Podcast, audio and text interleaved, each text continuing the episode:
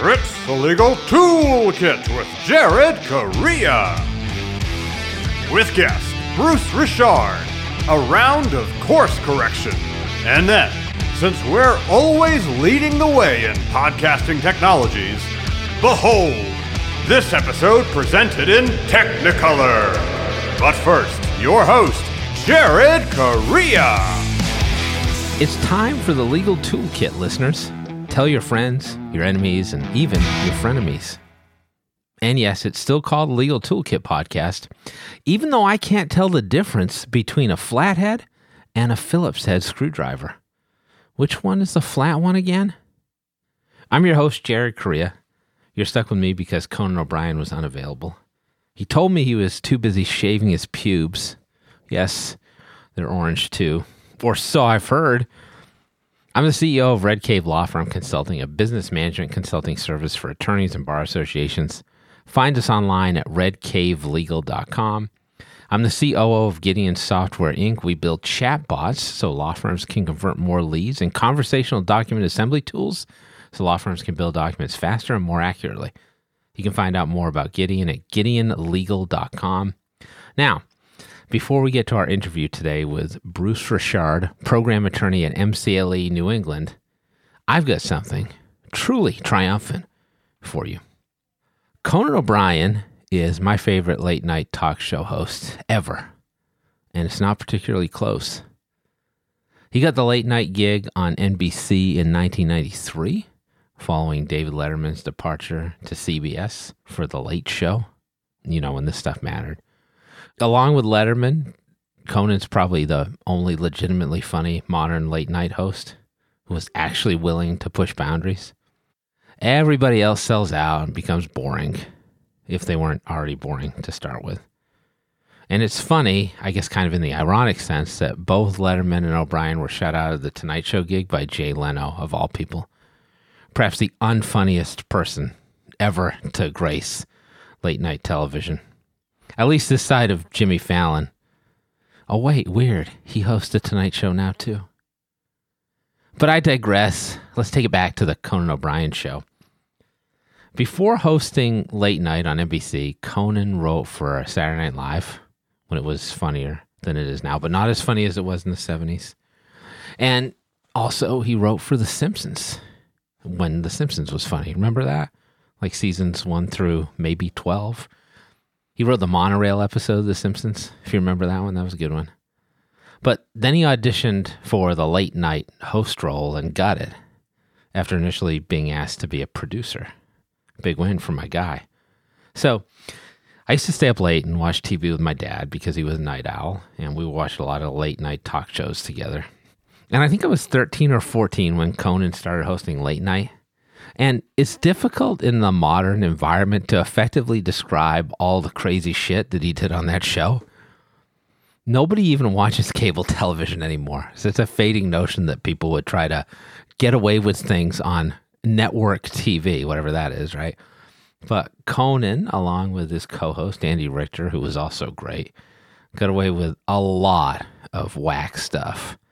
In fact, when he took over late night, everybody fucking hated it. The executives, the critics, but I loved it as like a, as like a teenager. And I got to tell you, I have a lot of favorite Conan O'Brien sketches. There was a masturbating bear who was literally just a bear wearing a diaper for some reason, who would come out, juggle his nuts for a few minutes, and walk off the stage. The best one of those was this episode when the masturbating bear was revealed to be none other than Jim Carrey. And you already know how I feel about Jim Carrey. In the year 2000, I bet that makes you feel old, was another skit that featured a series of wild predictions about the near future, completed with a darkened studio and flashlights to highlight faces in a spooky way. Clearly, um, no expense was spared. With all the critical acclaim, they must have been shoveling dollars into the show. I felt like Andy always got the best jokes in this sketch. One of the underrated Conan sketches from back in the day was Driving the Desk, where Conan would drive, Andy would be in shotgun, and they would use a green screen to pretend they were driving around New York City. And they struck down a lot of pedestrians with that desk. Pimp Bot 5000 was a robot pimp. I, I don't know if that needs any further description. Conan and Andy would also have these staring contests during which ridiculous and vile things would happen behind Conan's back, causing Andy to break concentration and lose. He lost like every time. He only won the last one. And while I was putting this together, I learned there's also a Wikipedia page of Conan O'Brien sketches that includes over 100 skits. You're welcome. Now, you may be saying to yourself, why don't you go shake your fist at a cloud, old man? The 90s are over. Sadly, you're right. But this shit is ripped from the headlines because Triumph, the insult comic dog, was arrested last week at the U.S. Capitol while trying to do some political interviews for Stephen Colbert's show. He's got a late night show too. I think he hosts a late show now after David Letterman left. Anyway, you may be asking yourself, who is Triumph the insult comic dog? Oh, he's just the canine Don Rickles. That's all. Triumph was originally a Conan sketch from late night. He's a cigar smoking dog. Well, actually, pause. He's a he's a hand puppet that looks like a dog. And appropriately enough, he insults people, animals, and things in an amusing way. He kind of sounds like an overcaffeinated Bela Lugosi, and I definitely can't do the voice. There aren't a lot of insult comics nowadays because everybody is so goddamn sensitive, but this was a thing back in the day when people were actually allowed to laugh at themselves. So Triumph was voiced by a guy named Robert Smigel, who's also well known for his work on Saturday Night Live, particularly on a segment called TV Funhouse. Now, if you've never seen TV Funhouse, this was an animated series of shorts, vignettes in an anthology framework that included some legitimately hilarious sketches. My favorite TV Funhouse was actually when Mr. T attempts to break into dramatic acting and tries out for Henrik Ibsen's A Doll's House. When he's auditioning for the play, he tells the director, I want to be Torvald, sucker. Anyway, uh, Smigel is Triumph, and he's best known for crashing popular events and insulting participants. So the first Triumph sketch featured him interviewing and humping a number of real dogs at the Westminster Kennel Club uh, before he got kicked out of that event. You see a theme here. So for a subsequent show, he came back to the Kennel Club, this time disguised as Ed Bradley, which was the puppet with the fake mustache. He also made fun of Star Wars nerds waiting in line for one of the prequel movies, and he claimed to have had anal sex with Lassie on Space Ghost Coast to Coast. Plus, he does a lot of political coverage, hence the recent ejection from the Capitol for purported unlawful entry. I hope they got some of that film, though, because that sounds like a pretty, pretty dope sketch. Maybe not the best context for that type of stunt, but hey, Triumph's always out there pushing buttons. Many of the Triumph sketches are also available in grainy footage on YouTube right now, so check those out. You won't be sorry. Well, you will be sorry, but that's kind of the point. Hey, I thought that was a really good monologue for me to poop on.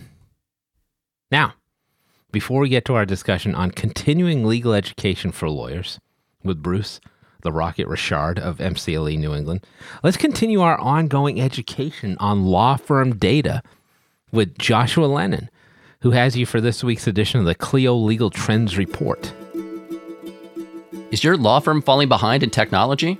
There has been a mass adoption of legal tech among firms of all sizes. Today, at least 85% of legal professionals are using some form of practice management software.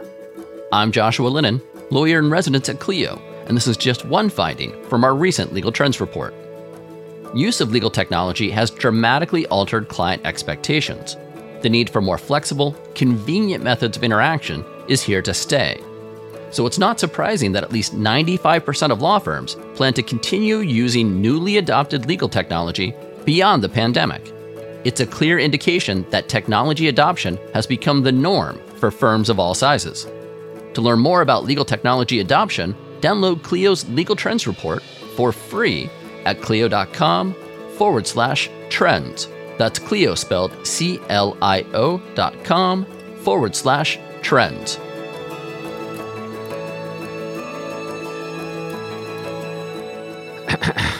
All right, let's get into the Sam LaGrassa's pastrami sandwich that is this podcast segment. It's time to interview our guest, and it's not often that I get to bring in Boston related stuff on the show. But today, my guest is Bruce Richard, program attorney at MCLE New England, who works in Boston. Bruce, how you doing? I'm doing well, Jared. How are you? Good. Sam LaGrassa's, man. Is that still open down in Boston? You bet. Uh, that was one of my favorite places. It was like half pastrami and half brown sugar, if I remember correctly. Their sandwiches. Pretty Just close. delightful. Pretty close. I was there two weeks ago. Obviously, because your last name is pronounced Richard. I mean, it seems only natural that you would have gone to law school in Manitoba province in Winnipeg. I went to college in southern New Hampshire and it was cold. But I got to ask you, how fucking cold did it get in Manitoba and how much alcohol did you have to consume just to stay warm? All right. So, uh, fucking cold doesn't even come close to describing how cold, how cold it was in Winnipeg. Um, we had uh, my personal favorite memory involving cold weather in, in Manitoba is I was listening to the radio as I was about to walk out of my apartment, and the announcer was doing the forecast, and he said that it was minus 50 Oh my God. with but with the windshield, it was minus 76. I'm like, what is those aren't numbers. Those are not Yeah. numbers. I stood outside in the little uh in one of their little bus stations, protected from the, you know, 20 degrees worth of wind chill, watching as my my pants were freezing to my leg and thinking to myself, yeah, I chose to come here to go to law school. Yeah, seems like an odd choice. But that that is cold, man. That is really cold. Really cold. all these people from San Diego are like morons. Anyway, I think we should probably talk about like some legal stuff because uh, we have sponsors to please, and we just right. can't talk about cold weather for 20 minutes. Although I we probably could. Let's talk about the CLE stuff because that's what Sure. you're doing now. You work for MCLE New England, Yeah. which I've had a long affiliation with personally, presented for you folks a bunch, and you do a great job. What do you think about where we're at right now? Because for a while it was only online presentations. Before that, it was mostly in person presentations. Now you got both options, and I've seen people doing hybrid programs. Like, what do you think is the best fit now, or are you like thrilled that you have like a ton of different options to deliver content to people? I I'm always happy with the different options. Now, I guess MCLE has always been fairly cutting edge when it comes to how to present. So uh, Yeah. even long before COVID, we were doing in-person programs, and they were being recorded live. So we had a live audience watching online. So you know, you'd get 20 people in the room. You've got another 25 or 30 watching. So you know you, that was a, a pretty much a standard uh, setup for us. yeah. And then COVID hits, and we went completely online. And now we're starting to come back to where we've got a mix. We're not there yet. I know that our, our fall programs are gonna we're gonna see a lot more in person with an online option in the fall. But uh, You think um, the hesitation is kind of going away for people? Because I know a lot of people are hesitant to do online or in person rather programming for a while. You think that's going to be done with mostly by the time the fall rolls around? it's tough to say because I think that uh, what we were seeing even before COVID, the trend was definitely more and more online. Whether Oh, that's interesting. you know, irrelevant of the chance of catching COVID, people just didn't want to come in. Hmm. If you're practicing in in Western Mass or outside of the state, it just made sense to just you know fire it up and watch online as Yeah, opposed to being there in person. We were trending that way. So, you know, we'll get a better sense in the fall as to whether or not that trend continues. But uh, Yeah, it's hard to know. I talk to people about this a lot, and um, you know, I think the thing about COVID that people didn't recognize was that a lot of the stuff that happened was going to happen anyway. It was just accelerated because we're heavily in the convenience economy right now, where people don't want to leave the house. I mean, my God, how much have I spent on Grubhub this year? It's embarrassing. Yeah, I mean, So if I can't, if we can't get people to go out and pick up food, uh, right? you know, right? getting them, getting go out them to show up here for three hours for a CLE program may be a little difficult. Do you think there's a chance? Because I've heard people talking about this too, that there's going to be a rush back to in person because people are missing seeing each other and having kind of like that human component.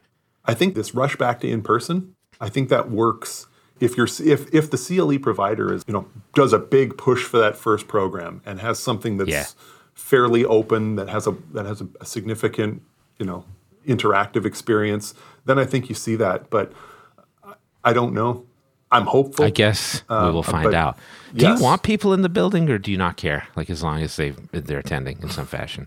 It completely depends on the program. There's a there's a Hmm. lot of our programs are are very easy to consume remotely. You know, Yeah. you can you can watch the speakers and you can ask them questions. You can do some level of interaction with them, and I think that Right. works for a lot of our programs. Other programs, I mean, you know, we do mock trials or you know that sort of thing, and that is awfully tough to do on Zoom. We we did it last year, but I will say that you know there is a certain benefit to being in the same room with everybody and being able to uh, and get that level of interaction and yeah, that's a, that kind of setup. One of the other things about CLE programming that I think is interesting is like a lot of people don't know that there are some states that don't have mandatory CLE, and Massachusetts is one of those states. So, in that instance, like how much more difficult is it for you to get people to come and attend programs if their license isn't on the line to do it? It's funny because if you talk to anybody in Massachusetts who isn't an attorney, they're shocked to find out that attorneys are not required to take CLE in, Yeah, in Massachusetts. There's only. Am I right in saying there's only six states left that don't require? yeah, I believe so. Yeah. It's just there's only six of us left, and it's like Massachusetts. Really, Massachusetts? but yes, um, People are a little bit less confident in their lawyers when they hear that. I'd like to. Uh, I mean, for us, it works well for us. For me personally, Oh, interesting. well, for me personally, it means attendance at a program means wow, we found something that people are genuinely interested in. This isn't a case of it's like, oh look, we have 55 people at the, attending this program. Hmm. We must be getting close to the, that time of year when Right. uh, when Right. Everybody needs to to, send get their their CLE credits. Uh, so everybody who's there is there because you know because of the speakers because they like the content because you know they want to be there where i, I am far less worried about uh, attendees at our programs simply tuning in and then trying to run it in the background while doing something else Right. because Th- yeah, that's a super positive spin that I was not expecting. Let, us talk about that because I think that's an interesting piece of this as well, especially with the online programs. Right. Like, I bet a lot of people are out there like getting onto Facebook, twirling their pen, maybe catching up on their sleep. Like, how do you get somebody to get something out of a CLE program so that they're not bored? I do a lot of these. I know Yeah. everybody's not paying attention to me. I guarantee you I've had people fall asleep during my presentations before. so, how do you combat that? a certain a certain amount of it is going to be interactivity. If you if you can engage with your audience, then you're forcing at least some of the audience members to reply back. And honestly, they're going to get more out of it when they do. Um, Yeah. I look at the number of programs that we run where I look at, you know, I'll look at the questions afterwards and I'll think to myself, you know, this is, you know, a program for family lawyers. We had three judges on the program and you had an hour to ask them any question under the sun. and two people asked a question. I'm thinking to myself, there. what, you know, what are you doing? Like, this is your opportunity. You know, I, I wouldn't even expect the chairs to have to really say anything more than, look, judges, go. And they just Yeah. don't, at least sometimes they don't interact. But yeah, interaction is probably the easiest way to, you know, to make sure the audience is paying attention. And I will say for, you know, anyone who is taking one of our programs for CLE purposes, you definitely want to click the button that asks you if you want prompts because you're going to need those prompts for any other virtually any state that requires CLE is going to require us to show that that you clicked prompts throughout the program. So you Oh, weren't just running it in the background while you were doing other work Yeah, can you talk a little bit about that because I think that's super interesting. So you Sure. don't have to require those because you're in Massachusetts, right? But what are some of these states requiring in terms of prompts? Like, do you have to answer a question? Do you have to take a poll? Like, what does that look like? well i mean for us we send all of our programs through like virtually every state either says you have to uh, you know agree to our our requirements or you have to be uh, qualified in another state So for the most part, it's easy because you know another CLE provider in another state just simply gets qualified according to the state's requirements, and then they're all set. And for us, it's a little more tricky because there are no state requirements because there is no CLE body here because Right. we don't have one. So we submit all of our programs to Rhode Island, uh, and they approve our programs. So that way, when people who are looking to get credit in New York or California or wherever, we send them their, our certificate, and that our program has been confirmed through, by Rhode Island, and that's usually enough to resolve most of the uh, most of the questions those states have. CLE is such a tangled web, and people don't even realize it. Bad news for those who wanted to catch up on their sleep, though, while watching a program. There are now prompts apparently that you have to watch. Um, let's let's take another direction on this. Sure. We've been talking a lot about people who are attending programs. How about people who are speakers? It would seem to me to be obvious from a referral networking standpoint as to why attorneys would want to get gigs either hosting or presenting at CLE programs. But what are some of the benefits that you see for attorneys, both the obvious ones and some non-obvious ones? Well, the obvious one is is the one you've just described. I mean, it's an easy way to network. Um, it's you know something else to post on the website and in your bio that you you are deemed to be an expert in this field so much so that you have actually taught a course on it. Some of the other parts, and I've heard this from a lot of the, from a number of the speakers, are the information that you'll get from the other speakers in the program. I mean, usually these programs involve several speakers, so if you stay on, you know, if you're if you're listening while they're while they're doing their talk, you're gaining their their their experience. And one of the real benefits of being one of the speakers is there's nobody there to shut you up. So if the other person is in the middle of their presentation and you and they say something and you have a question, you just wait a second. So how does this work? If I do this and this, then what happens there? And then they answer and they engage. And honestly, that kind of engagement makes the program better. So yeah. uh, I certainly, you know, I never discourage that, and I always want to see that come out. And I guess the other part is just it's the uh, there's also the networking aspect. I mean, if the program is live, I look at right. it and you know, audience members who are there are would be crazy not to come up and chat with somebody about whatever the topic or where they work, how long they've been practicing, what is it like. I just ask them anything. Yeah. Pick up a yeah. conversation. This is this is one of the benefits of the in-person program is that you can do that. It's a little tougher to do that when they're when everything's remote, but um, oh, for sure. I mean, you can still you can still make it work. So yeah. So last question I have for you. Yeah. We'll take on another segment after this. Is do you have trouble finding speakers ever? Are you always just like, okay, I'm plucking out these people? Or do you try to reach out and find people who are not necessarily involved? Do you look for people to reach out to you directly? So, what I'm really saying is here's your chance to say, email me if you want to speak, but maybe you don't want that. I don't know. email me if you want to speak. Uh, okay, great. We are, you know, I do have a number of regulars, obviously, that people who consistently do, you know, we repeat the same program over, you know, each year, every couple of years, and I reach out to a lot of the same people for that sort of thing. Uh, we're always looking for more. I'm always happy to to hear from folks who who want to do a program. The best ones are the ones who want to do a program and then email me with a topic that they want to talk about because then you're just doing my job for me and i'm all about that right topic and a description right you want a paragraph write it all out for you Ideally, yes. If you could get me a couple of paragraphs, that would fit nicely in the brochure. We'll need a headshot. We'll get your email, have a little conversation, and yeah, we can take it from there. Nice. So. All right. So, so you heard it here. Hopefully, your email doesn't get too flooded. But uh, I tell this to people all the time. Like, there are a lot of opportunities out there. You just have to ask. Bruce, this was really fun. Will you come back for the last segment? you bet. That's why I'm here for the last segment. Yes. Excellent. All right. We'll take one final sponsor break so you can hear more about what our sponsors can do for your law practice. Then stay tuned for the rump roast. It's even more supple than the roast beast. Partner with Rankings.io, the marketing agency for law firms that want results, not excuses.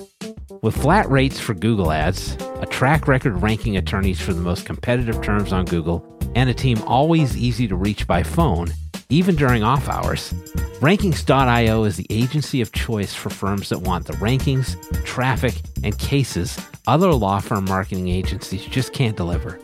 Visit Rankings.io for a free consultation and start seeing your firm grow.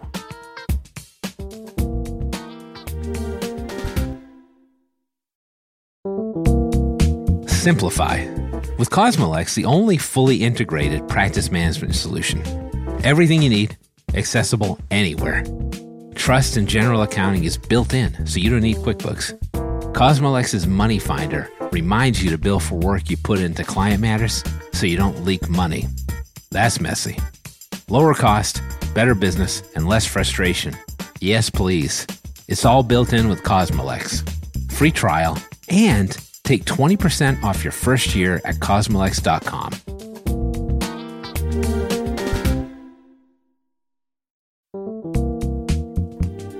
Contract automation isn't a trend, it's a strategic imperative. Though big players in the e-sign world will make you believe implementing it will cost you big bucks and more than a few headaches, it doesn't have to be that way. DocuBee is an easy to onboard full suite of products that includes e-signature, brilliant workflow capabilities, and AI contract automation at nearly half the price of those out-of-touch behemoths. The one thing DocuBee doesn't automate? Their customer service. Visit get.docubee.com slash contracts to set up a call with a real live person. DocuBee will be with you every step of the way. Welcome to the rear end of the legal toolkit, the rump roast. It's a grab bag of short form topics, all of my choosing. Why do I get to pick? Because I'm the host. Today, we're going to talk about CLE, Bruce, your area of expertise. So this should be easy for you. Uh-oh. We're going to play a little game I invented called course correction. So, what we're going to do is I'm going to read to you the description of an online course, and I want you to tell me if it's real or if I've made it up. so you you were just asking, you wanted people to submit course ideas to you. Well, here I am, my friend.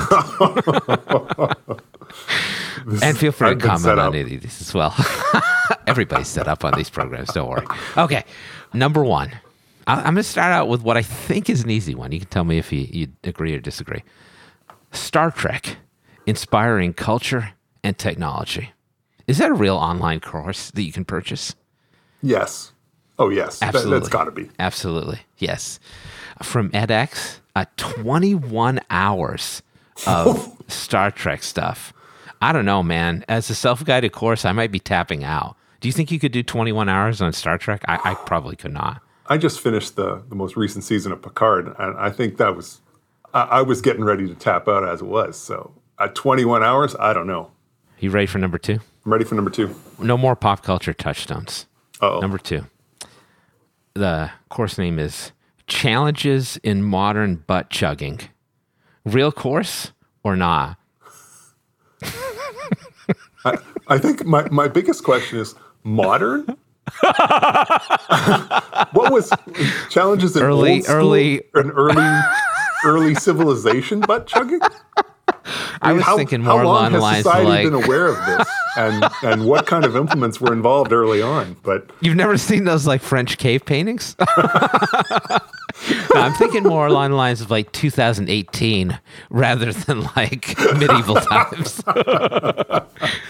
um, oh boy, Online Sure. courses, You know man, anything Yeah, could go, right? Anything, could go. I, I could, I could, I could see this taking an hour, two hours. Sure. I don't know how deeply we want to dive into this, but that is something I don't want to go a deep dive on any of this. You're like, I don't want to do any of this. That is fake. I made that Oh, up. okay. I think like if I'm the only one who's thinking there's like degrees of butt chugging, maybe there should be a course on this because clearly there's some kind of art available here as well. All right. Number 3. Number 3. What to text a girl you like. Is that a real online course? Is there enough information that could be imparted in a course like that? I don't know. Um, you know, I decided that there was two hours worth of material in butt chugging, so I've got to assume that there's got to be at least enough, that much information available for uh, All right, sir. for this one. So I'm going to say yes. You're correct. This is an actual online course. Although sadly it's been discontinued. So you're on your own. I could totally see this being a case. Like teenagers, they probably spend multiple hours over what to text someone or what to Snapchat someone or whatever the kids are doing these days. All right, got another one for you. We're halfway through here. All right. Modern scrimshaw techniques, colon, whales are people too. Is that a real online course? No. It is not. All right, you're you're you're on fire now. That's two in a row. I just happen to be from New Bedford, Massachusetts, the whaling city, so I'm often thinking about Scrimshaw. All right, uh, course number five: communicate with your animal telepathically. Is that a real course? Oh yes. Yes. Yes, definitely. Yes. Do you want to take a guess as to what rating this course has out of five stars? Ninety ratings in. Oh, probably five. Oh, good guess, but it is 3.5, Oh, so which is just crazy well. to me. well, I guess like yeah, they're not doing well on an internet basis, but like the fact that people there are some people out there who are giving low ratings who are probably like this doesn't work. You should probably know that coming into the class. But it's only 17 bucks. So, for the pure pleasure of watching something like this go down, that that might be worth it. All right. Three more for you. All right. You said yes. So you got you're working on four in a row now. This is a real heater on the rump roast. Next course. Discover the mystery of fairy witchcraft, shamanism today. And fairy, I just want you to know, is spelled F A E R Y in the Edmund Spenser vein. So this is old school. What do you think? Is that a hmm. real course? It sounds good. Sure. Yes. Yes. I'm going to go with that one. Why not? Five in a row. That is Oh, man. actually a course. This is another one from you. So it's twenty dollars today, but apparently it's usually a thousand dollars. It's a pretty deep discount. Wow. Four point five rating. Four point five rating. Well, if All you're right. going to pay a thousand bucks for it, you better give it a five star rating. You might as well. Yeah. All right. I got two more for you. Let's see if you can go seven for seven at the end here. Martens, Fishers, and Lesser Wolverines. Which has been rating your trash? Is that a real online course? No, that's not a real online course. It's not. Yes. I have to say, I've had a Fisher cat in my neighborhood lately. Have you ever seen one of those things? I have not. Probably in Canada, right? No. No. Oh, these things are they're like tinier versions of Wolverines, and they scream like like little children screaming. They're horrifying animals, horrifying, and they eat dogs. It's crazy. All right, that's enough. That's enough Fisher cat stories. I don't think we're going to hold the audience with that. So one more online course. Let's see if you can close it out with seven in a row.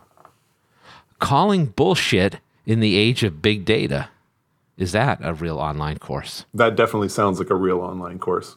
Yeah, man, you are a CLE expert. You're correct, sir. There's a website called callingbullshit.org. Apparently, it's a nonprofit. There's not only a course, there's tools, there's books, there's workshops, and now I feel bad for promoting this craziness. So, not bad, sir. You survived the rump roast. I would say not only survived, but thrived with flying colors. Well done. I, uh, what can I say? I know my rump roast. Think of all those cold days in Manitoba. It was all worth it. Uh, Bruce, thanks for coming on. You're awesome. Oh, thanks so much, Jared. If you want to find out more about Bruce Richard and MCLE New England, visit mcle.org.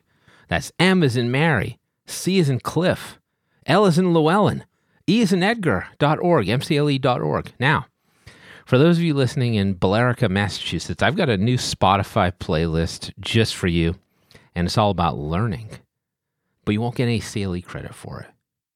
We hope you've enjoyed the vibrant technicolor in which this episode was delivered. We believe it's an impressive artistic achievement, and I'm preparing my Oscar speech at the moment, which will clearly put me on the path to an EGOT. So that'll do it for another episode of the Legal Toolkit podcast. This is Jared Correia, reminding you that the last letter added to the English alphabet was J in 1524. Before that, people used I for J. Uh, correction, this is Jared Correia signing off. Let's take this bitch back to 1523.